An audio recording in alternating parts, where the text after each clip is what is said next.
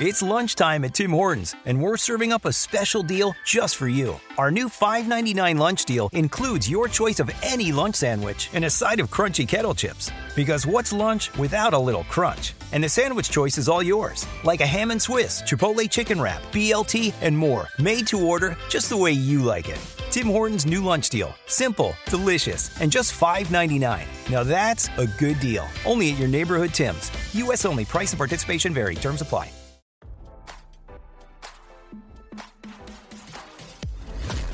Why scroll your feed when you can get the latest celeb news with your eyes closed?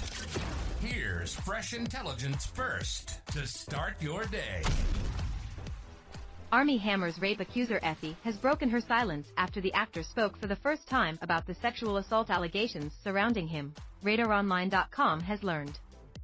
Effie Angelova, 26, trashed Hammer on her social media account on Monday, days after Airmail published the first interview with the disgraced star following his fall from grace.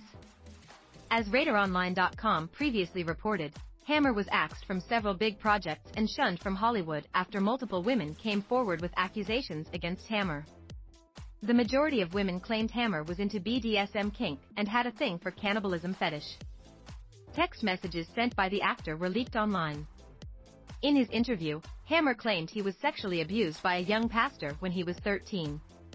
He said, What that did for me was it introduced sexuality into my life in a way that it was completely out of my control. In the chat, Hammer admitted to being emotionally abusive to women but denied he was ever physically abusive. He said the rape that Effie claims was actually a pre-planned consensual moment by the two. He said, every single thing was discussed beforehand. I have never thrust this on someone unexpectedly. Hammer said he tried to take his own life after the scandal erupted.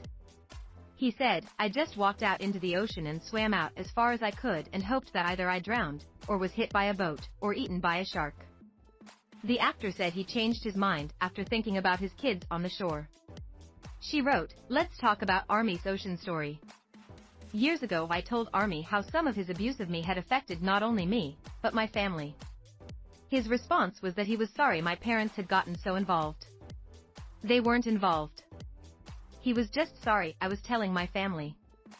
Effie said that Hammer had repeatedly slammed her head against a wall during one incident.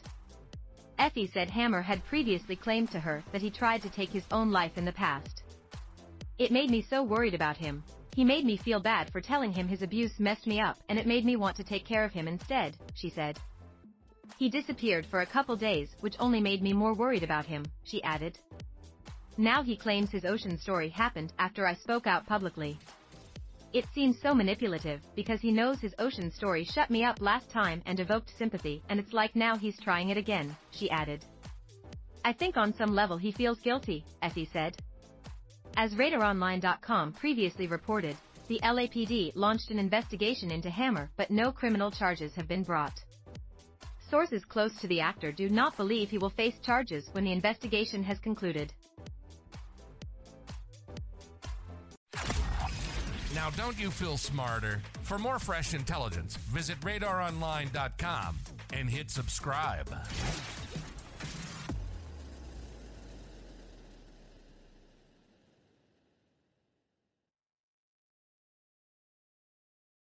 This is the story of the one.